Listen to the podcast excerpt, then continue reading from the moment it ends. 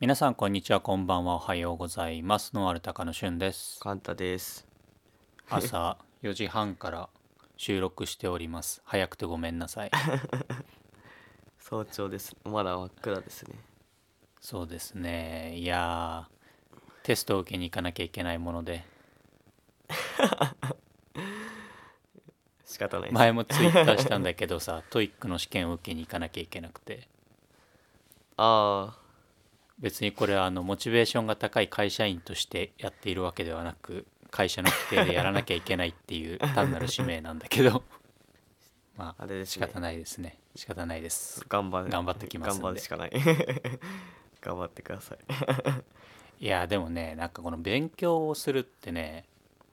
やっぱりこう習慣づけてやらないといけないなとこの年になっても思うわけですよ35になってもあーえ、今いつ勉強してるんですかいつ勉強してるんです今かは 朝だから出勤が6時だからあ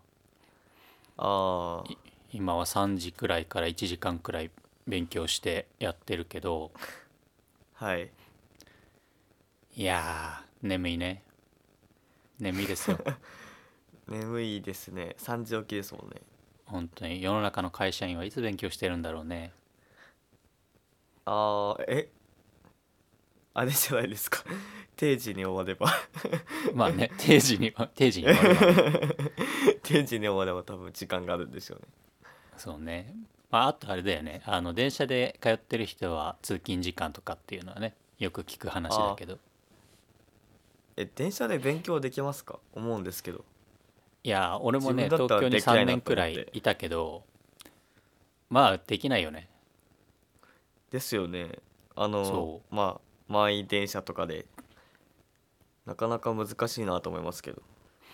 なんか俺が東京にいた時は乗り換えが2回あって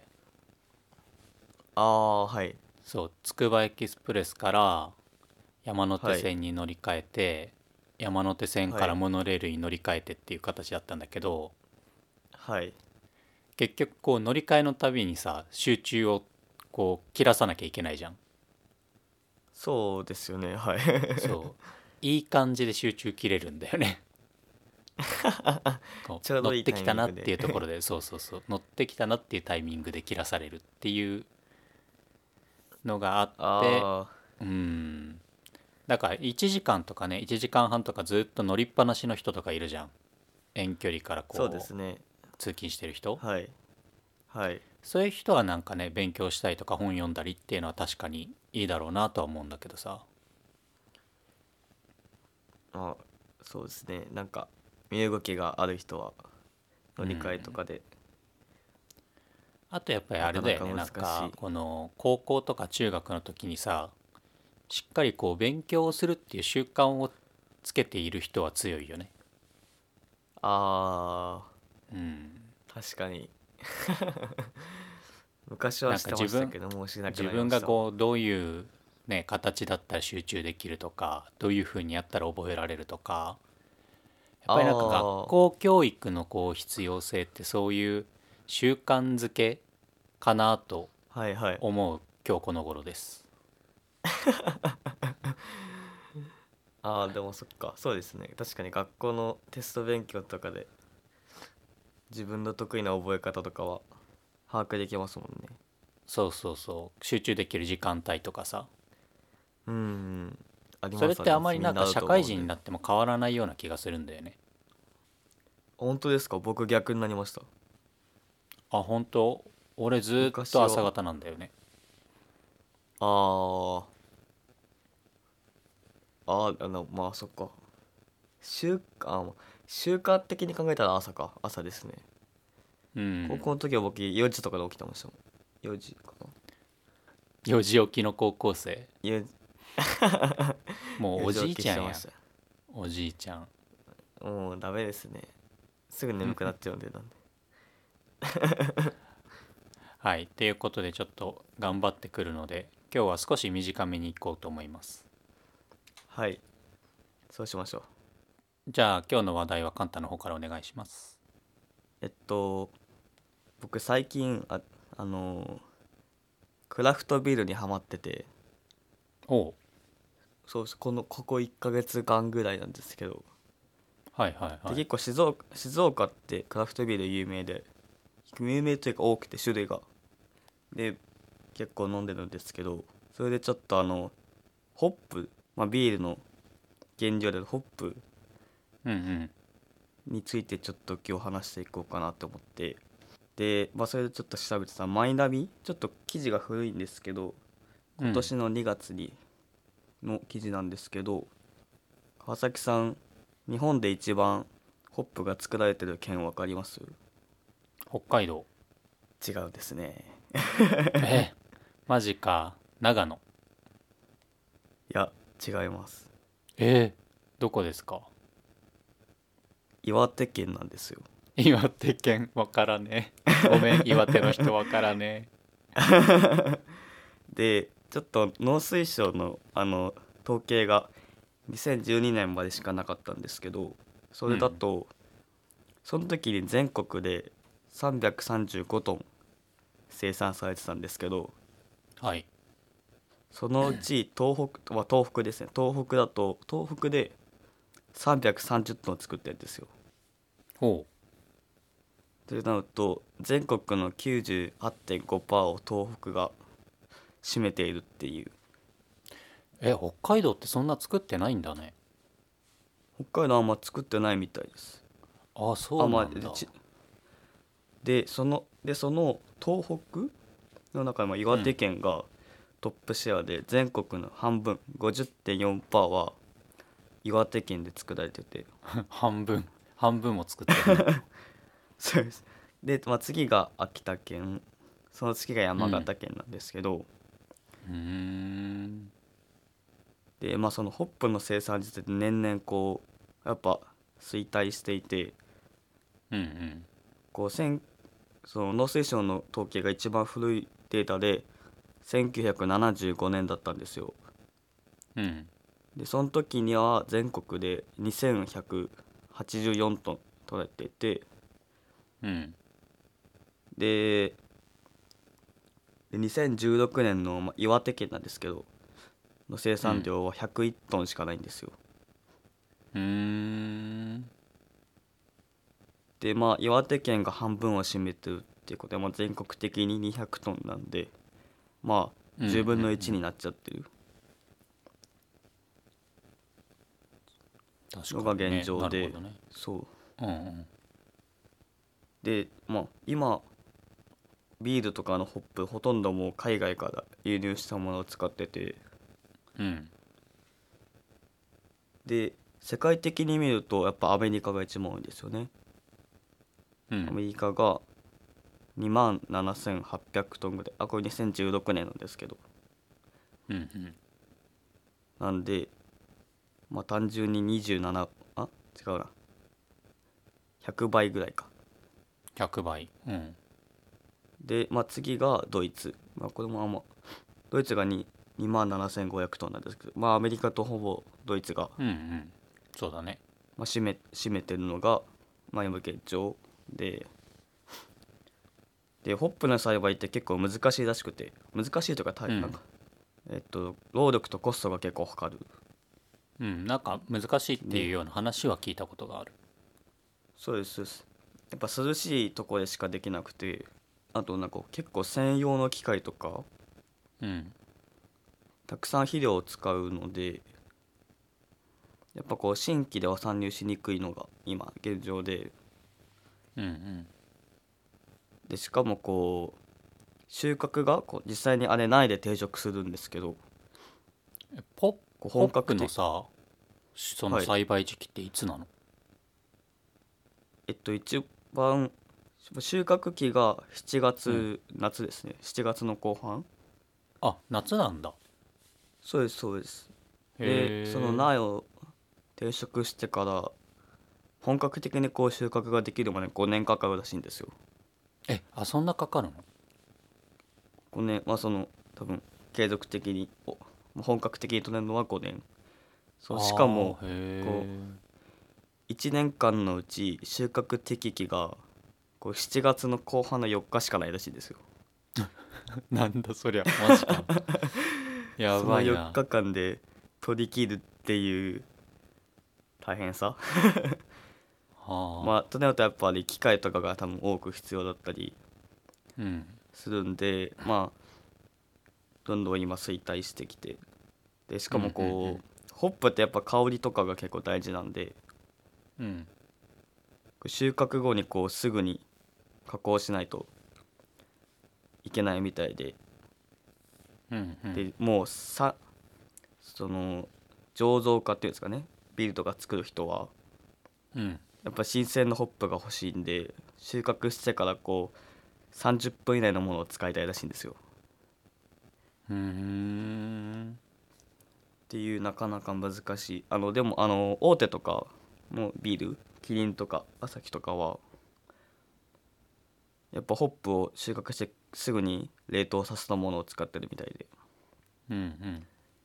急速冷凍したものをまあ海外から輸入して使ってるのが今のホップの現状なんですけど基本的なことでホップっていうのは花つぼみ花いや花らし花が肥大したものっていうんですかねつぼみではないらしいんですよあそうなんだでなんかよく なんなんか松ぼっくりみたいな形してるんですけどうんうんあんまうん僕も確かに見たことないなと思ってうんホップって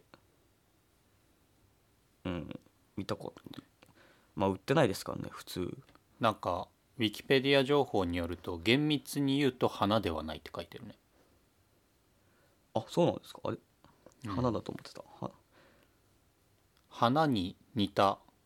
ものじゃあ何っていうねマリの花とか 書いてなんていうマリ花って呼ぶらしいんだけど、あーうん、メカブにできるマリ花っていうものがこのホップにあたるらしいんだよねそれ花じゃないですかねマリバナそうじゃあマリ花って何よっていう話なんだけどなんだろう 難しいな一応僕が見つけたサイあの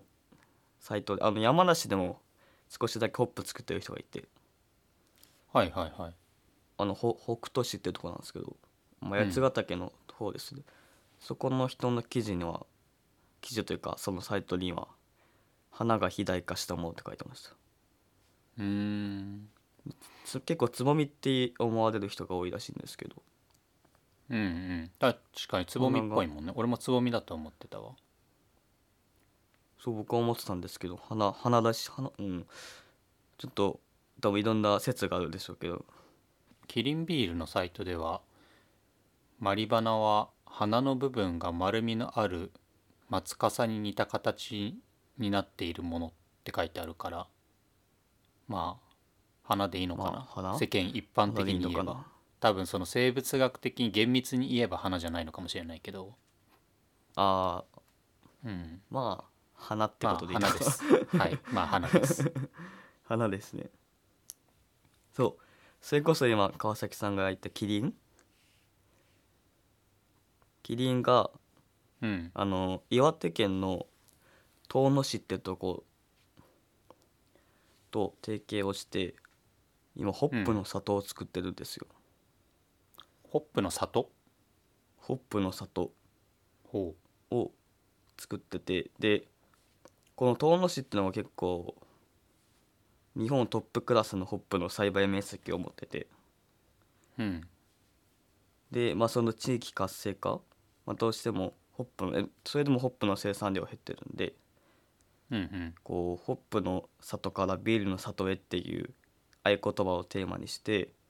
うんこうビールを、まあ、ビールですねビールを核としたこう地域づくりをこうキリンと一緒にやってるんですよ今。うんうんでその、まあ、地域で全体で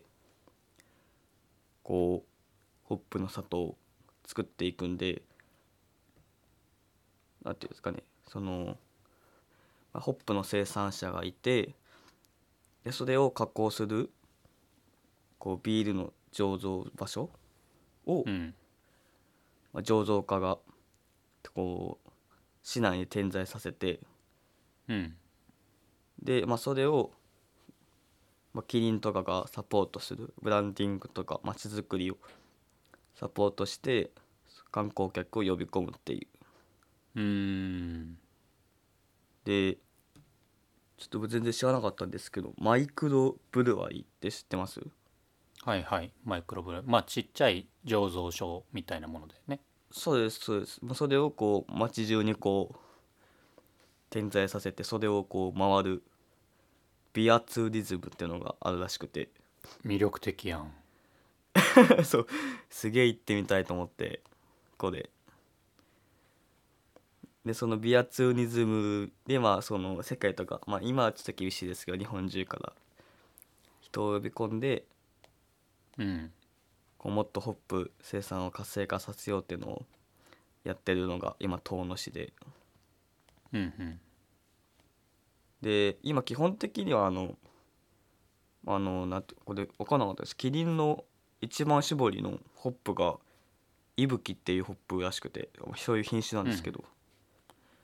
あ日本のホップを使ってるってことそうですそうですへえでそれをまあ基本的には中心に作っててそれプラスこういろんな品種を新しく開発した品種をうん栽培してるらしいんですよ。うーんでやっぱ世界的に見るとホップの品種の品種改良とか新しい品種の開発って全日本は少ないらしくて、やっぱアメリカとか、ままあ、生産量が多いとこはどうしても毎年毎年新しい品種が出てくるんですけど日本はなかうんうなんかうんそれができていないのが、まあ、現状でそういう開発も、まあ、地域グルメに取り組んでるなるほどねらしいんですよまあちょっと一回行ってみたいなと思うんですけどそうだねぜひそれは行きたいねそうビールを飲 みにビールを飲みにで、まあでもななんかマイクロブルワリーってその岩手県の遠野市に限らず結構ブームになった時期があってあそうなんですかまあ今えいつぐらいですか、今はね結構こう絞られてきちゃったけど一時すごくこう地ビールが流行った時期があってそういう時にすごくこうあマーイクロブルワリーっていうのができたんだよねはい確か多分なんか法律の改正か何かでそういうなんだろう小さい酒造がこうビールを作ったりっていうのがなんかやりやすくなった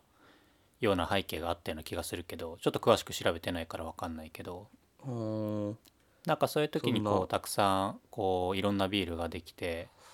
でもい今はそれがね、まあ、全てがこう残ってるわけじゃないからどんどん厳選されてってなんかあのーあれどこだっけ長野だったかなヤッホーブルワリーとかああはいはいはいあの夜な夜有な名な出してるね夜な夜なエ夜ーなル夜のなはいはいあとはあのフクロウのねマークでおなじみの日立のネストとかあとはあー聞いたことあります小江戸ビールとか、あーうん、なんかああいうのがこそううどんどんこう厳選されていったというか、まあ、世界的にもすごい評価されるようになってきたっていうのはあるよね。結構そのそれこそ今クラフトビールハマってるんで、まあ、地ビールとか、うんうんうんしら調べるとやっぱ結構出てくるんでうんまあ、その地域には、ずまあ、全国47都道府県の各県ではある感じなんで今、うんうんまあ、そういう面でもまあブームというか、まあ、流れは来てるのかなとうん、まあこのね俺たちが住んでいる伊豆周辺にも結構多いもんね。ありますね結構うんそれこそそうそれこそ最近の週に1本は飲むようにしてるんで飲むようにというか あそうなん だ。そう週に1本は飲んでるんでそうやっぱこの辺のスーパー売ってますからねうん、地ちビールみたいななみに今のお気に入りは、今あ、まあ、今全然静岡じゃないですけどうん、この間軽軽井沢に行ったんですよはいはい。軽井沢になんかあそこ前川崎さんに話したかもしれないですけどビールの専門店があってうんうんうん言ってたねそうそこの木陰っていうほうクラフトビールがめちゃくちゃ美味しいですほかげなんかネーミングですでにそそられる感じなんだけどでもかやっぱ軽井沢とか結構有名みたいですねビーあルーがでもなんか確かにありそうなイメージだよねそう、まあ、あの辺なんか観光客も来そうですしやっぱ涼しいとこでホップとか作られるみたいなんで、うんうんまあ、地元のホップを使ったりして作られてるのが今多いんですかねうーんなんかあの瓶のビールにかっこいいなと思って うんわかりますこのうん瓶で飲むいいよねなんていうかなあれいいあれいいと思ってはいちょっと話それたんですけどそれその遠野市、はいははいまあそのビールそのビールでプラス醸造ブルワリーと、まあ、レストランとかを併設させてうんでなんか僕これ知らないんですけどスペインではなんか今になんか枝豆日本のうんうんうんようなおつまみのなんかバトロンってのがパパドロンってのがあるらしくてシシトウみたいな感じらしいんですよ、うんでそういうなんかビールに合うものも一緒にせ栽培してこう提供することでうーんホップ以外のものもこう生産していく、まあ、それこそビールに合うものを作るうんうんでこうビール文化をもっと日本のビール文化を活性化させたいっていうのが、まあ、大きな目的でやってるみたいです。なるほどねうんまあ、そうやって地域ぐるみでこうできるのはいいことだとは思うんで、うんまあ、自治体もこう支援もしやすいでしょうしでその地域おこし協力隊っていうんですかねよくあうんうる、んうんでちょっと今もう募集終わっちゃってるんですけどそれでそのホップの、まあ、生産をする若手を育てたいっていうのでうんホップのこうホップ農家っていうんですかね若手を募集してまああの県としてこう基本基本給基本のお金を渡しながら、うんまあ、地元のホップ農家で技術を学んだりこう法人で勉強をしながらやがてまあその地域でホップ農家になってもらうみたいな取り組みもしてるんで、うんなるほどうん、そういうのいいなと思いますしまあやっぱホップ農家はどんどん減ってってるんでうんあそうだろうねうんそんな中で新規でまあ町でこのホップの生産を、まあ、この生産者を増やそうっていう取り組みがあれば、まあ、さっき最初に言ったホップまあ機械が機械が必要とかうんうん時間がかかるってとこは多少その辺のハードルは下がるのかなとは思ってるんでうんちょっとこの遠野市に一回行ってみたいなと思いましたやっぱりこのす生産者が減ってるっていうのは海外からのこう輸入物が増えてるというかそっちがメインになってきてるからなのかねそうですねもうほとんどが輸入物に頼っちゃってるのとうんまあその多少たりともホップの生産者はいるんですけど日本にもただどうしてもその大手のビールメーカーと、まあ、契約しちゃってそこにしか卸してないっていうのがうん現状らしくてなるほどねまあそれだけの量を賄うってなるとなかなかね日本の国内生産じゃ賄えないからまあ大手のビールメーカーはそメインは海外からね輸入せざるを得ないと思うんだよねうんそうですねそうなまっあちゃうとやっぱりこう出し先っていうのがなかなかこう限定されちゃうからまあ農家としてうもん大手に出せないなら難しいかなっていう判断は確かにせざるを得ないかなっていう感じがするね。そうですねうんうんまあ、ただそういうマイクロブルワリーがどんどんこう増えていけばねまあ小ロットになっちゃうけど出し先がこうたくさんできてくると思うから農家にとってもそれは嬉しいことだと思うし、そうですね売り先ができることうん、ただ植えてから収穫までに結構こう時間がかかるというか、まあ、本格的な収穫ができるのが5年目からっていうことなんだろうけどなんかもう果樹みたいなもんだね。はそうですねもう果樹みたいですもんねホップうんわかんないですけどもうつるでまあ、こ多うめっ年ち生ゃだも高いんねそうですそうです何年くらい栽培できるのかね一つの株であれどんぐらいできんのかなちょっとわからないけど10年くらいはできるのかなできまあでもできなきゃ困りますよねうんなんかそう5年目くらいがさこう最盛期でわーって取れて、そっから12年で終わってしまうんだった らもうやれないよもうねなかなかやめないですねあなかなかうーんまあそうですねなかなか難しいはい5年っていうのは相当多いと思います、ーうんそうだねまあそれだけねあの一個一個の単価がこう高ければさ果樹みたいに手うん手をかけてね高単価で売れるんであればまあまだやりがいはあるだろうけれどもどうなんだろうねホップのキロ単価とかっていくらくらいなんだろうねホップの起動単価ていうかそもそも市場に出回ってんのかな、出回ってないですよねホップってもうなんか契約栽培みたいな形だろうからうんだと思うんですよねほうんねまあでもすごくこう遠野市に行きたくなる話題だったねそうですちょっとの市に、うんちょっとコロナ落ち着いたら行ってみようかなと思いますおお行こう行こうコロナが落ち着いたら行きましょうコロナ落ち着いたら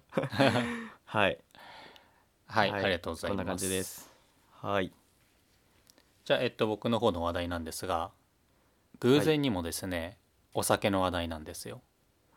おおー今日は酒類です朝ねの4時半からビールに続いて私は ジンの話題をお届けしますああはいはいはい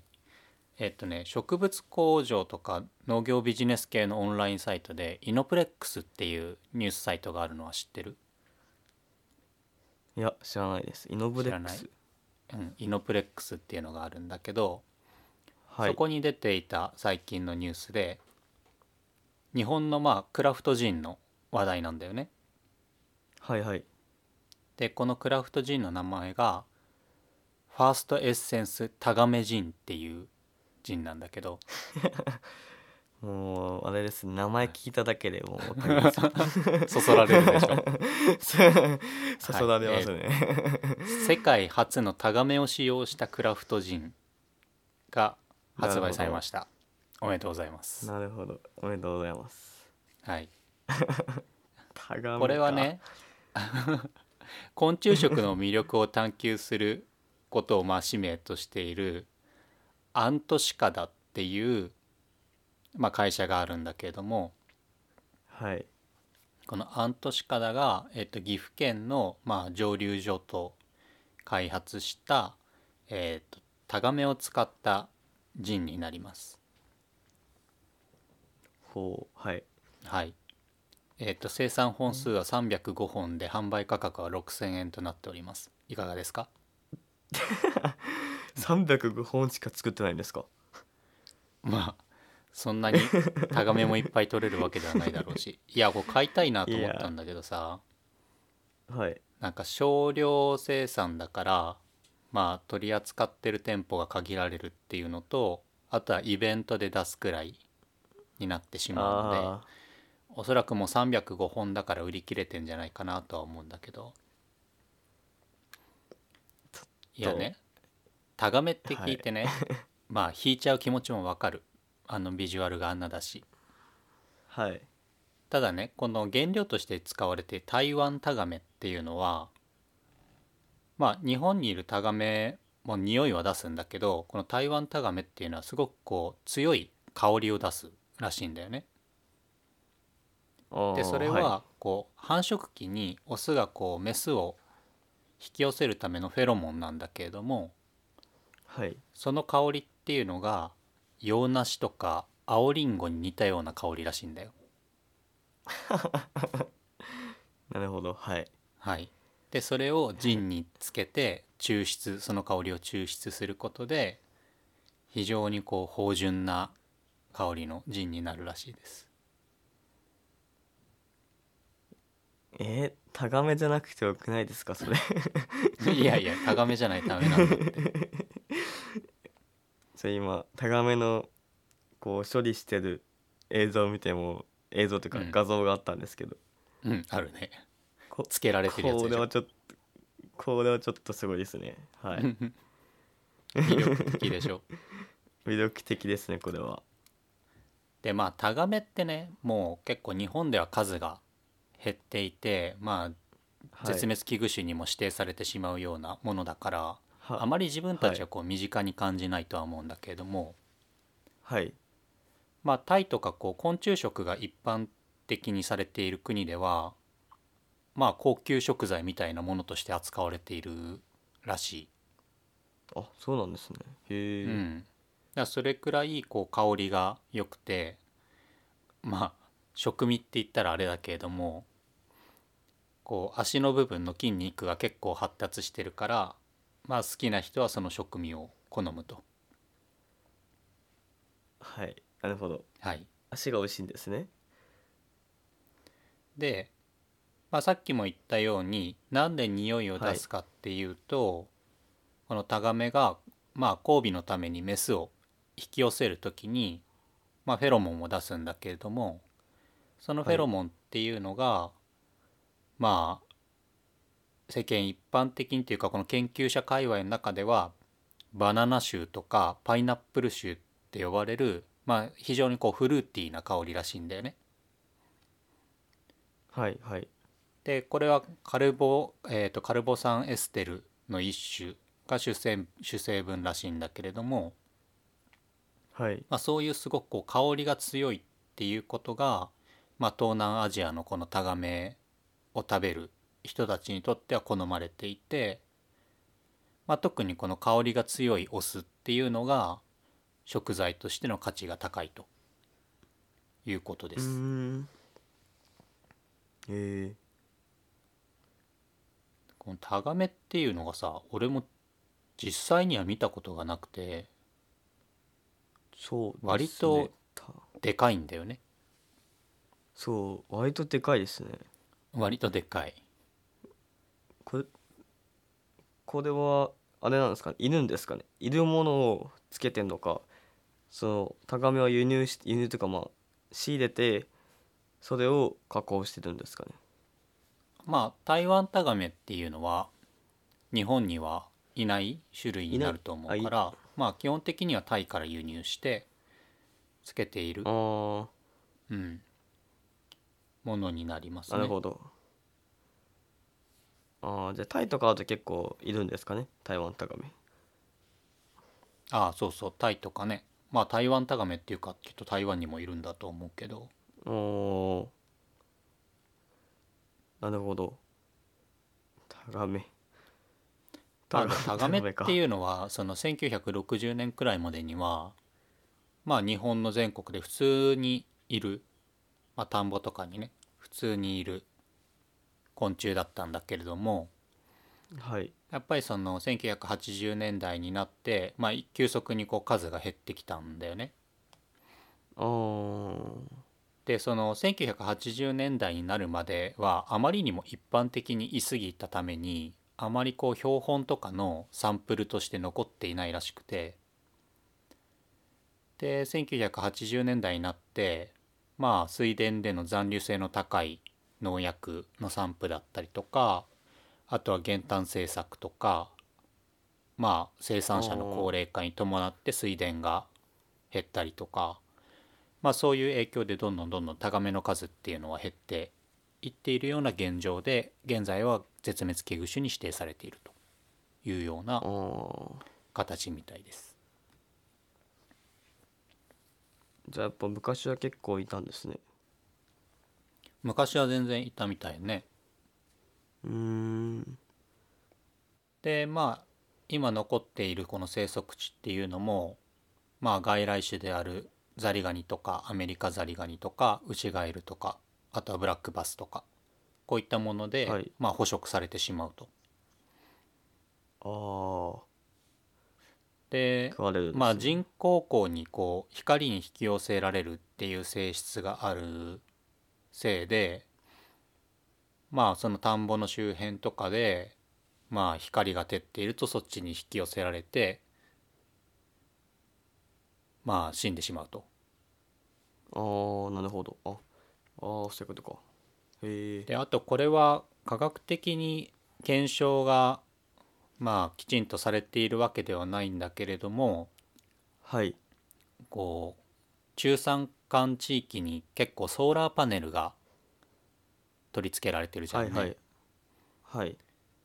でそのソーラーパネルのこう光っ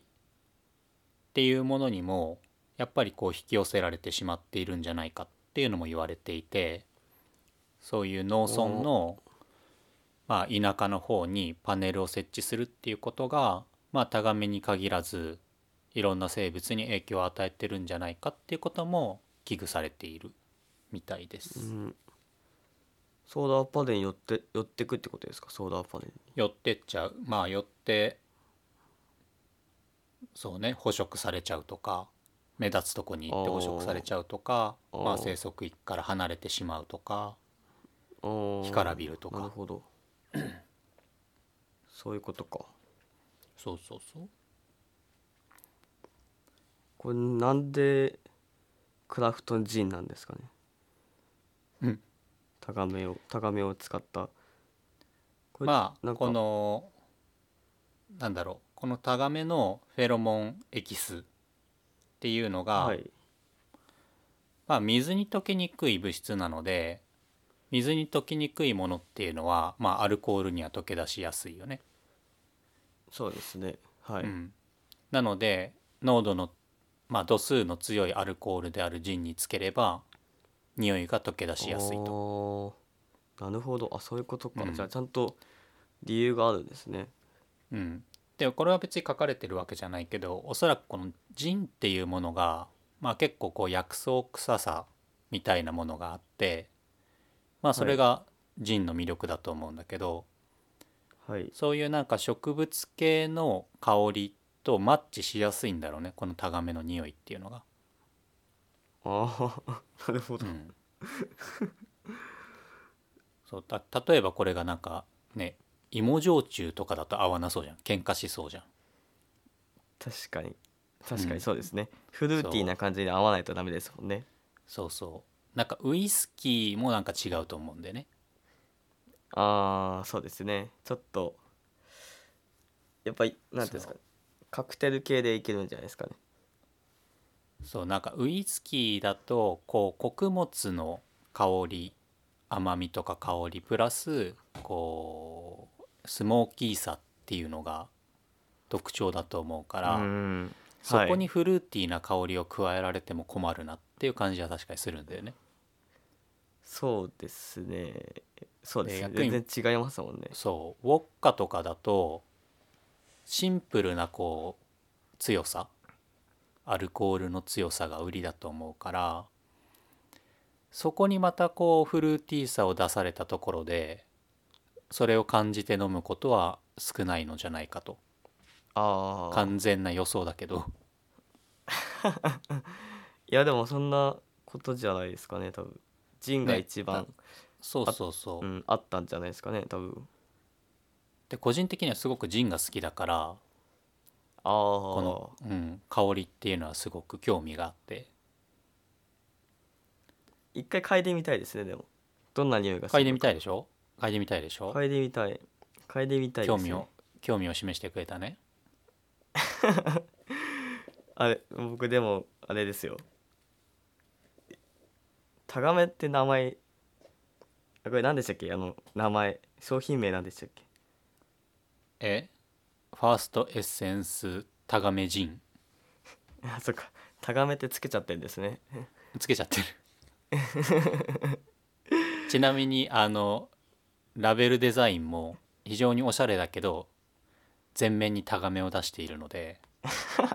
どうあがいても逃れられないタガメの存在感をアピールしております なるほどまあまあそれが売りですからね そうだよこれは別に隠すようなことではないからそうですよねそでうですねまあ限定はい305本なので、まあ、買えない可能性も高い、そんなあなたに朗報ですほえっと浅草の方にですねタガメサイダーっていうのが売っててうはい はいこのタガメの香りをつけたサイダーなんですけど、はいまあ、こちらも台湾タガメを使用していてね、はいまあ、やはりこの瓶を開けた時の香りっていうのはまるで青りんごのような香りらしいんですよなるほどはいはいこのタガメソーダをまあ出しているお店が浅草の方にあるんですけど、ああはいまあ、お店の名前は竹雄っていうお店らしくてですねはいこちらではまあなんとそのタガタガメソーダの上にですねタガメを乗っけてくれるみたいなんですね嬉しいうえ どうしようでこのタガメっていうのは胸筋が発達しているみたいなんでぜひ美味しいので食べてくださいと書かれているんでどうですか東京出身なので帰省した際にでもうーんちょっとタガメ乗っかけ乗っけなくていいです ねそれタガメ乗っけなくていいですねそれなんていうんですかね昆虫食昆虫食ってもう昆虫そのままじゃないですかわかります、うんまあ昆虫だからねそれそれこそこのそタガメソーダとかうんタガメジンとかは、タガメが入ってるわけじゃないですもんねああみなんだろうその存在自体はいないよね香りだけだそからうでねすよね香りだけだからなんかいけそうな気がするんですよはいまだはいそう見えてないんでまだそのタガメがまあねそれこそタガメタタガメがつけてありますとかだったらちょっとあれですよ厳しいですけどああはいはいはいはいはいでもこう商品にはついてない入ってないんではいまだいけるかなとは思ってたんですけどタガメは乗っけちゃダメです ねうんタガメは乗っけちゃダメですねそれまあちょっとこの記事でねまあ残念ながら僕はまだ食べていないのでちょっと食レポができないんでこの記事の中の言葉を引用させてもらうとはいまあタガメを口に入れるとぬるりと少量の何かが舌に落ちるとそれを奥歯で噛みしめるように味わうと鶏肉のような食感うまみを感じるっ てんな食べてみなたんかくな落ったでちしょるんですねでも鶏肉みたいな食感でフルーティーな香りするんですかあ確かに言われてみればなちょっと複雑だよねなんか複雑ですよね食感はあの感じでフルーフルーティーなんかだからフルーテそういィーうなものだと鶏肉料理だと思えばいいんだよあなるほど なるほどそんな料理があるのか知らないけれ どまあははい、いちょっと勉強ですねこの食べてみないとわからないですね、まあちょっとねあの今回買えなかったとしてもきっときっとこのタガメ人は好評だと思うからまた醸造すると思うんでその時に買いたいなと思うんですがこのアントシカダっていう会社は、えっと、2020年6月4日これ虫の日らしいんですけど、はいえーっと日本橋の方にレストランを開店しますああそうなんですねはい開店していますでここで提供しているのが、えーっと2種類のコオロギで出汁を取ったコオロギラーメンとかあと旬の虫を使ったコース料理っていうのを提供しているらしいので忘年会シーズンのまあ今ちょっとコロナ禍で皆さん行けないかもしれないですけどどうですかねちょっとパンチがあるうんあとはねコオロギラーメンそう過去の商品としてまあコオロギビールとかコオロギ醤油とかあと蚕の糞のブランデーとかでこういったものをやってるみたいなので ぜひなるほどぜひぜ ひ まあでも昆いや虫ー食好きな人はいいんじゃないですかね全然いいでしょあでもコオロギラーメン見たけどね見た目は美味しそうだよちょっとセンターにコオロギ乗乗っっててるるじゃないですか コオロギの出汁って美味しいんですかね わかんないけどコオロギのコオロギの出汁ってどうやって取るんだろうねに煮るんですかね煮煮るんじゃいないあーまあでも今あれかこのアントシカダのホームページを送りましたけれどもやってくださいおおあ美味しそ地球を地球を愛し探求するレストランですってう、うん、このコース料理もさこう真ん中のアスパラガスの横にこう綺麗に並んだ白い幼虫でもこれパッと見わかんないですねでもこれわかんないでしょパッと見わかんないですねよく見たらわかりますけど、なるほどえああ うん何も気にせず食べたらいいんじゃないかないやそれができたら苦労してないですよ そうねまあ俺も食べたことないけどねこんなこと言っててあそうなんですか昆虫食ないないないですね合うと思ってたでもまあ結構でも多くなってきてるから昆虫食、でも残念なことにコオロギ醤油は売り切れですねコオロギあコオロギ醤油コオロギ醤油ってなんか聞いたことあるなラーメンじゃなくてコオロギ醤油なんかあるいやなんかね最近多分ニュースになってたよコオロギ醤油そうですよねうんなんか聞いたことあるそれをこのアントシカダが作ったのかなそうあーなるほどあじゃあやっぱ結構有名なんですね昆虫食界隈だとうんまあ昆虫うーん食界隈では有名なんじゃないかなそんな界隈ががあるのかは知らないけれどもあるのかなあるのかまあでもあれだよねこう日本でも結構昆虫食っていうのが話題にはなってきてるからそうですねうんなんかこのアントシカダのインスタ見てたんですけどはいはいとかニューヨークのファッションデザイナーさんとコラボしてほ虫のジュエリーを作ってますよう 虫のジュエリー食べよう よジュエらないで食べようよ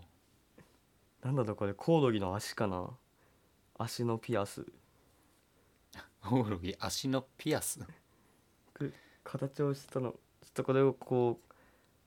うなんですかねコオロギの味を実際にあコオロギの足を実際に使ってるかわかんないですけどはあはあおなんかそのピアスとかなんか虫のなんていうんですかこれバッジみたいななんうだろうこれんとかが売ってます虫を食し身につけてみませんかっていうのがテーマみたいですまあちょっと身につける方はあまり興味はないですけれど もまあでもねあの日本って別に昆虫食がない国ではないじゃんイナゴの佃煮とかさ蜂の子とそうかですね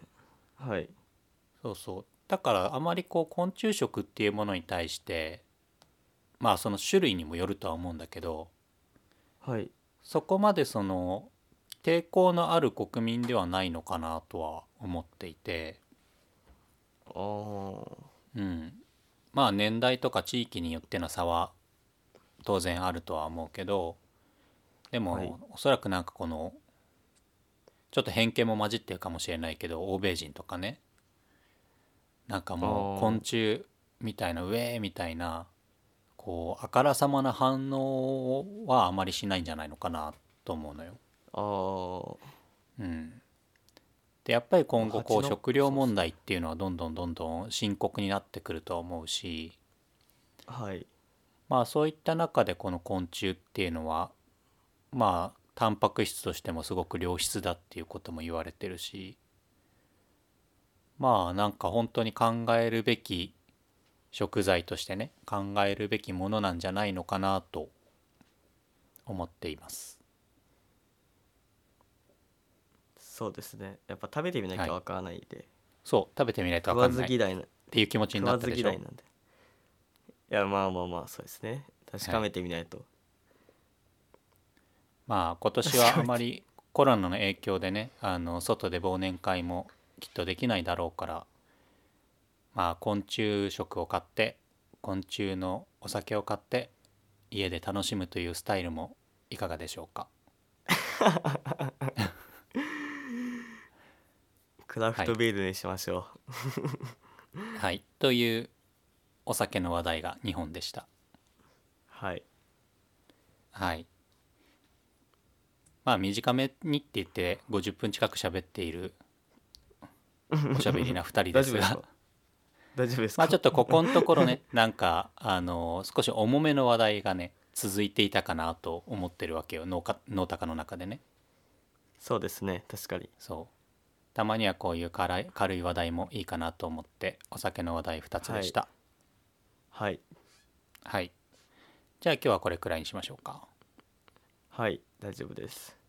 はーいじゃあ今日はこれくらいでまた今度さよならさよなら